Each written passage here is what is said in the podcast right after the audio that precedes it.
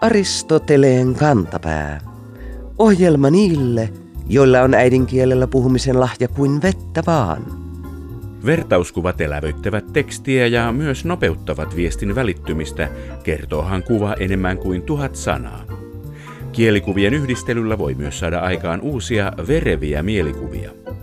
Näin kävi Joensuussa syyskuun puolivälissä, kun sanomalehti Karjalainen otsikoi budjettineuvotteluista kertovan juttunsa näin. Viikon sitaatti. Riihessä puitiin porkkanoita. Kuulijamme nimimerkki Himot ne on riihelläkin ihailee kielikuvien yhdistelmän luomaa mielikuvaa tapahtumasta. Mieleeni nousee näkymä oranssista mehusta sotkettuna multaan, kun varstoilla on porkkanoita mäiskitty riihen lattiaan.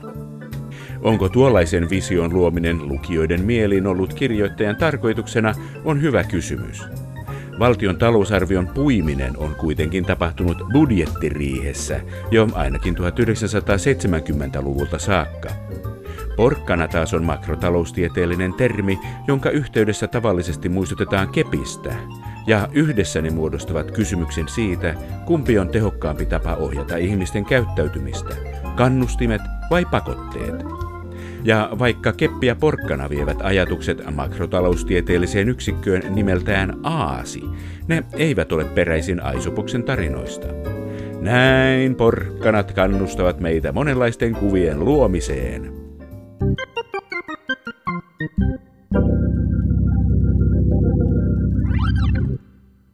Elokuussa sai Yhdysvalloissa ensi-iltansa elokuva, joka perustuu Jonathan Lethemin pari vuotta sitten suomennettuun kirjaan Orpojen Brooklyn. Varsinkin kirjassa korostuu huumori, joka perustuu paljon päähenkilö Lionel Esrogiin ja siihen, että hänellä on Touretten syndrooma. Tämä ei ole ensimmäinen amerikkalaiselokuva, jossa Touretten syndrooma on mukana.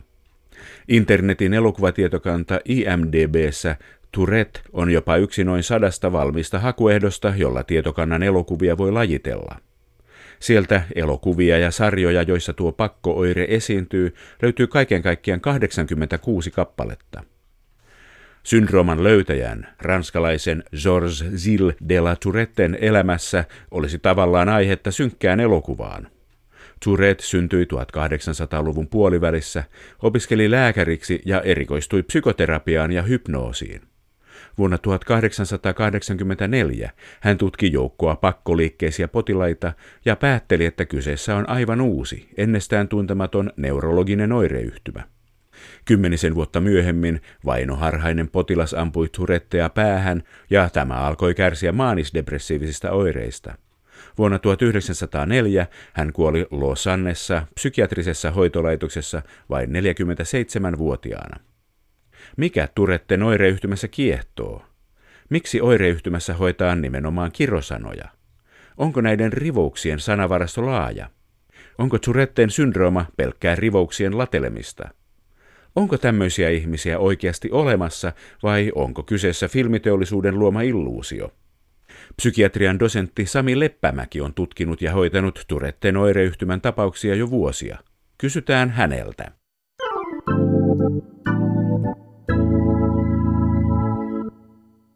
Psykiatrian dosentti Sami Leppämäki, perustuvatko nämä tällaiset elokuvien hahmot todellisuuteen? Onko tällaista pakonomaisesti haluamattaan kiroilevia ihmisiä todella olemassa? No, elokuva on jonkinlainen kuva todellisuudesta, mutta ei tässäkään tapauksessa, se ei ole ihan todenmukainen.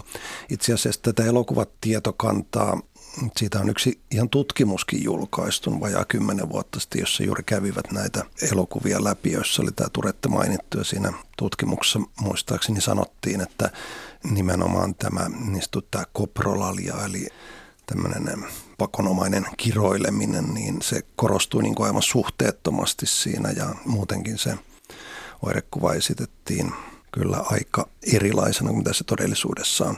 Eli Touretten oireyhtymässä edellä mainittu koprolalia, eli tämmöinen kiroileminen, niin se on vain yksi oire. Se on niin kuin yksi tämmöinen tik-oire. Tik-oire on tahaton, äkillinen nopea lihasnykäys tai äännähdys. Ne voi olla yksittäisiä, usein ne esiintyy tämmöisinä ryppäinä, niin tulee useampi peräkkäin. Yleisimmät tikoireet on esimerkiksi silmien räpyttely, voi olla jonkinlaista irvistelyä, olkapäiden nytkähtelyä ja muuta. Usein kun ne alkaa ne oireet, niin ne alkaa täältä päästä ja sitten nämä motoristoireet, ne leviää sitten joka paikkaan, että lopulta niitä voi olla melkein mistä lihasryhmästä tahansa. Näitä oireita sinänsä voi olla ihan rajattomasti, mutta että yhdellä ihmisellä se yleensä on se valikoima aika suppea. Toki yhdelläkin ihmisellä elämän aikana saattaa muuttua nämä oireet aika tavalla. Äänellisistä tikoireista ehkä yleisimpiä on erilaiset niin kuin rykimiset, kakomiset, virkayskä, niiskuttaminen. Tämä mainittu koprolalia, sitä esiintyy ehkä noin 5% 10-30% riippuen vähän siitä, että missä tutkimus on tehty, kuinka vaikeasti oireilevia henkilöitä tutkitaan. Eli 4/5 ihmistä, joilla on Touretten oireyhtymä, niin ei ole koprolaliaa. Se on tietysti kauhean vetävä aihe, mutta se kyllä johtaa aika lailla harhaan. Se leimaa myös ihmisiä, joilla on näitä tikoireita, niin se yhteen muottiin. Touretten oireyhtymä tai nämä tikoireet, nämä alkaa usein jo alle kouluikää, ehkä 5-7 vuoden iässä. Usein ensimmäisenä tulee näitä motorisia tikoireita ja sitten 2-3 vuoden kuluttua yleensä alkaa tulla näitä äänellisiä tikoireita. Koprolalia, jos sitä on tullaksi, niin alkaa yleensä siinä 10-11 vuoden iässä.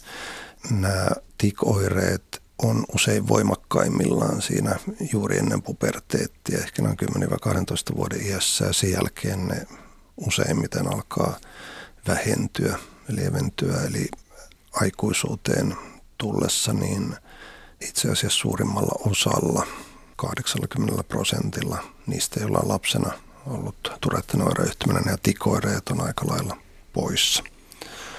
Toki on aikuisia, joilla edelleen on, heillä voi olla hyvin vähäisiä, he ei välttämättä itse enää ole edes tietoisia, ne niin lieviä ne oireet.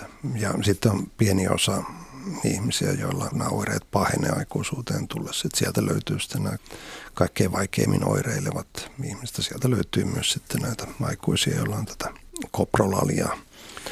Koprolalia siis tarkoittaa sananmukaisesti rivojen puhumista, ja sehän on vain yksi oire. Näitähän on muitakin, esimerkiksi ekolalia, eli tämä kaikupuhe, että toistaa toisten sanomisia, tai joskus tikoireena voi olla esimerkiksi se, että matkii lintujen ääniä. Että sellaisiakin ihmisiä tavannut, jotka on kertonut, että metsässä käveleminen on hyvinkin hauskaa.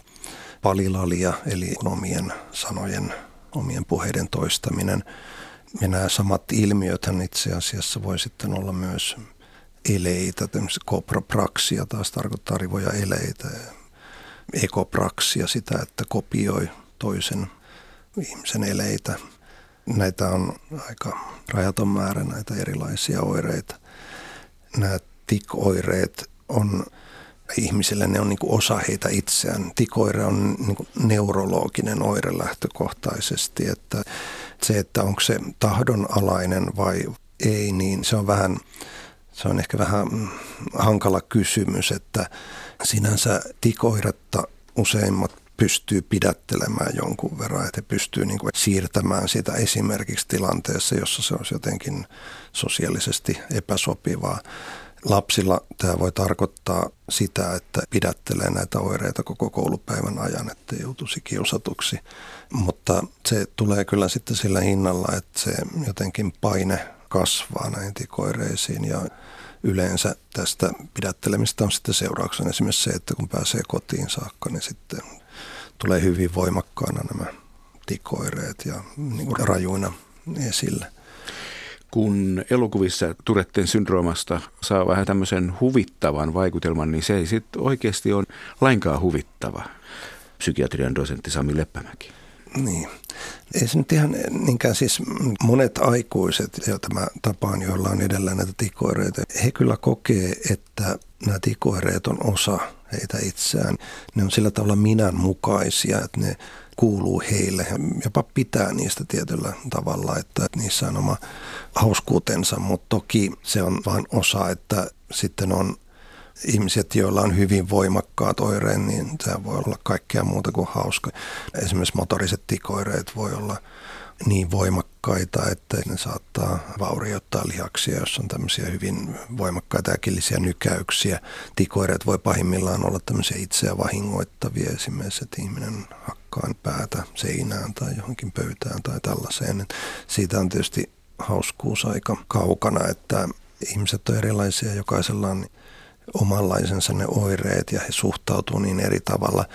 Mun mielestä niinkään ei ole ongelma se, että miten ihmiset itse suhtautuu omiin oireihinsa, vaan se, että miten ympäristö suhtautuu niihin, koska tämä on se tekijä, joka aiheuttaa suurimmat ongelmat näille ihmisille ihan lapsuudesta alkaen, että ennen kuin se diagnoosi tehdään, ennen kuin tunnistetaan, että kyseessä on tikoire, niin niitä voidaan pitää jotenkin pahantapaisena tuhmina, että mitä nyt tuommoisia ääntelee tai ilmeilee esimerkiksi ja voi saada rangaistuksia siitä hyvästä kotona koulussa ja voi joutua kiusatuksi. Että se on aika tavallinen tarina, että semmoinen jotenkin ymmärrys tämmöistä erilaisuutta kohtaan niin ei ole ollut kauhean iso. Ja herkässä iässä tällaista niin voi jättää aika syvät haavat, jotka jatkuu aikuisuuteen saakka ja ihmisen on vaikea sen takia hyväksyä niitä omia oireitaan sen takia, että miten muut ovat niihin suhtautuneet.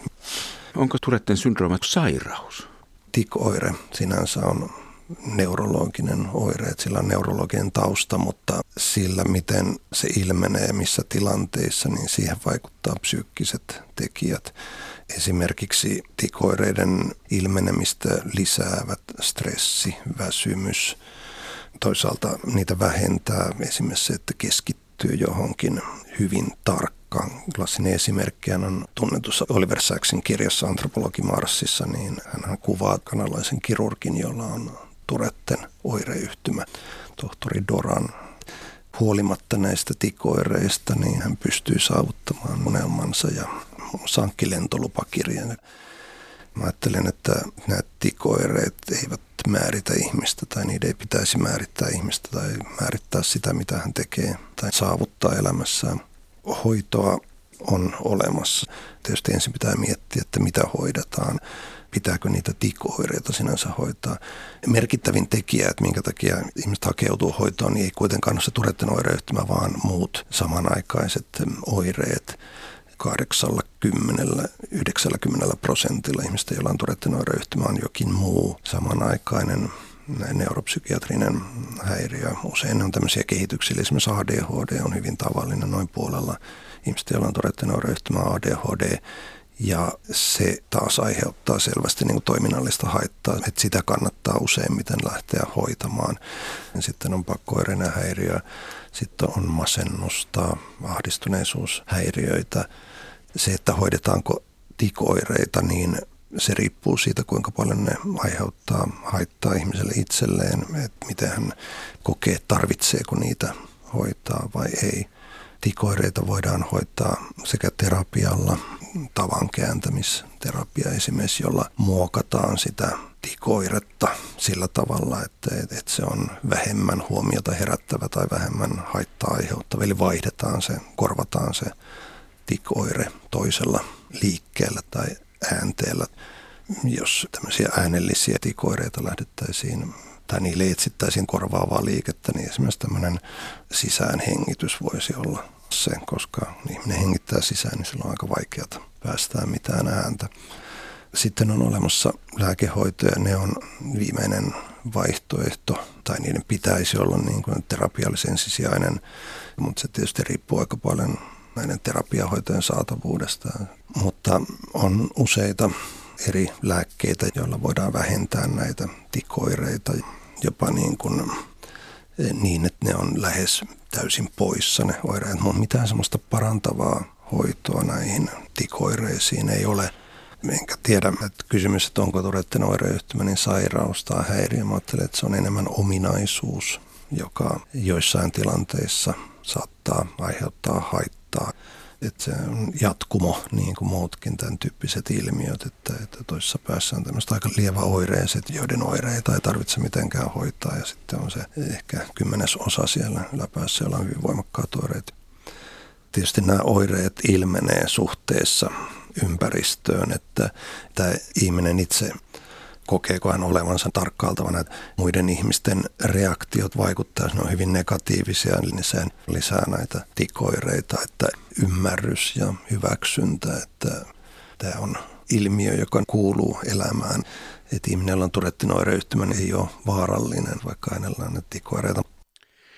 Hyvä. Mennäänpä sitten tähän koprolaliaan, siis rivouksien puhumiseen ääneen. Onko ne aina just rivouksia? Miksi ne ei ole niin kuin vaikka reseptejä, kilojauhoja? Psykiatrian dosentti Sami Leppämäki. Tämä onkin mielenkiintoinen kysymys, että miksi juuri kirjoisan tikoireita on enemmän silloin, kun ihminen tietää, että häntä tarkkaillaan, että hän on huomion kohteena. Että kyllä siinä sellainen tietynlainen tarve niin kuin hätkähdyttää muita on, että tuntuu, että tässä koprolaliassa ja kopropraksiassa ihminen hakee tietyllä tavalla sitä ympäristön huomiota ja varmasti sitä saakin, on tietysti pääosin negatiivista.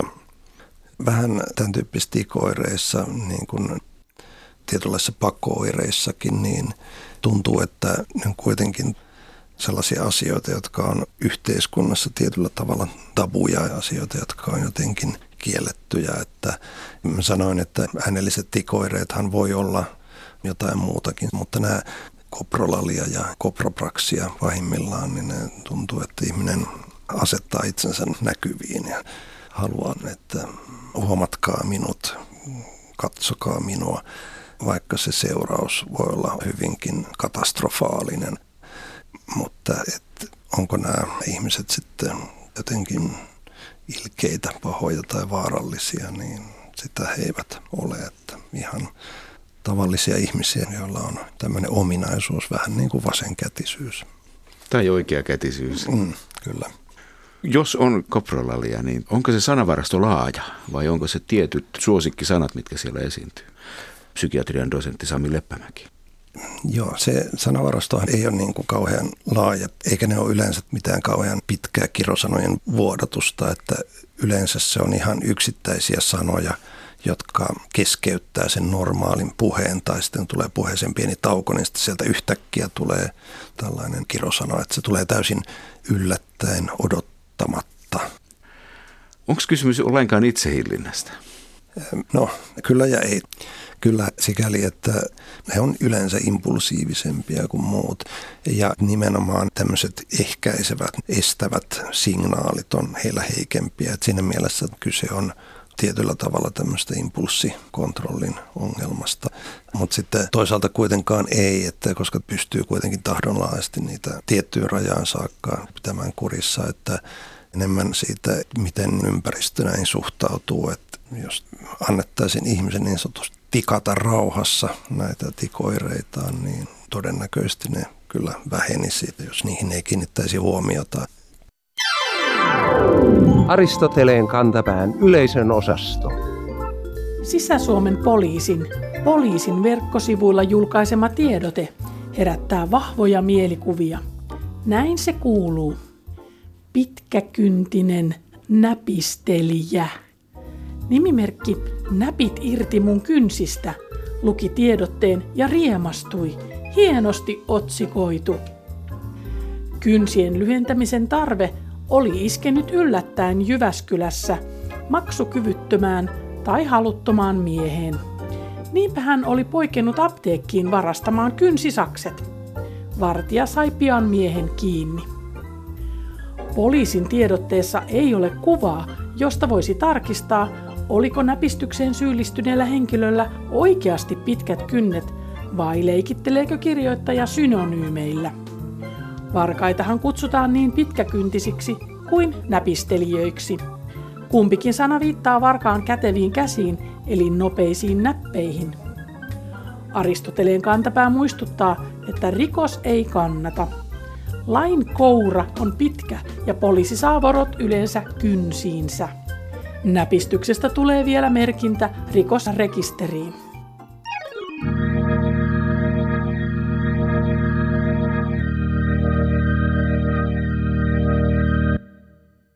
Iskelmä on runouden laji, joka luo tehokkaasti sanontoja ja fraaseja. Aina fraasi ei aukene, jos ei ole kuunnellut kappaletta loppuun saakka. Kuulijamme nimimerkki Siivetönnä en voi lentää on kuunnellut suomalaisesta mestarijalkapalloilija Teemu Pukista tehtyä kannatuslaulua punaisin korvin. Hän kirjoittaa meille näin. Musiikintekijän keskeisin työväline nykyään taitaa olla leikkaa ja liimaa toiminto. Mielestäni siihen kuitenkin pitäisi liittää varoituslause ajattele ennen kuin liimaat. Vai mitä mieltä pitäisi olla Teemu Pukin kannatuslaulusta, jossa hoetaan? Viikon fraasirikos. Kotkan poikii ilman siipii. Nimimerkki Siivetönnä en voi lentää jatkaa. Miten Teemu Pukin ilmiömäiseen nousuun oikein sopii vertaus lentokyvyttömyydestä? Puhumattakaan siitä, että Juha Vainion kappale, josta lainaus on peräisin, kertoo jo elämänsä ehtoopuolella olevasta henkilöstä, jonka haaveet eivät koskaan toteutuneet. Vai onko niin, että tässä viitataankin elämäntavan muutokseen, jonka Pukki teki ennen menestystään?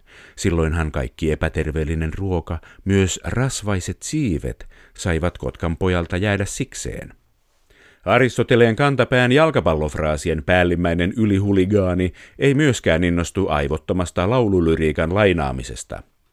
Niinpä tuomitsemme laulun tekijän syylliseksi virheelliseen laululainaukseen ja määräämme hänet seuraavan kuukauden ajan menemään töiden jälkeen lähimpään karaokebaariin ja laulamaan koko illan Juhavat Vainion kappaletta Kotkan poikii ilman siipii. Taakse jäivät nuoruuspäivät, takaisin ei niitä saa.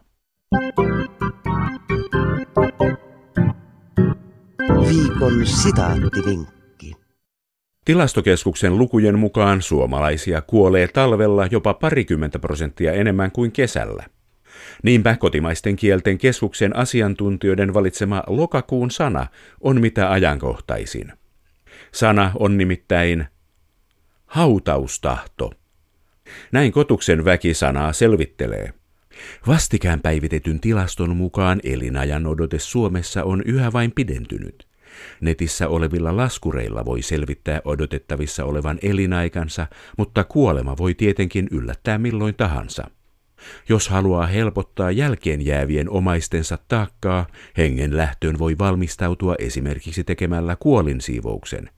Tosin sellaisia saattaa joutua tekemään useammankin, jos kuoleman sijasta yllättääkin elämä. Kirjallisesti kuoleman jälkeiseen aikaan on saattanut varautua perinteisesti testamentilla. Nykyisin on mahdollista tehdä myös hautaustestamentti tai hautaustahto, johon kirjataan kuolevan toiveet hautauksen järjestelyistä. Hautaustahto-sanaa käytetään samaan tapaan kuin sanaa hoitotahto. Niillä tarkoitetaan dokumenttia, jossa allekirjoittanut on ilmaissut hoitoaan tai hautajaisiaan koskevan toiveensa. Näissä yhdyssanoissa ei siis ole kysymys tahdosta sen perusmerkityksessä, kuten vaikkapa yhdyssanoissa rauhantahto tai voitontahto. Vanhan sanonnan mukaan tahto vie jopa läpi harmaan kiven. Hautaustahto taas takaa sen, että tahto vie myös alle mustan kiven.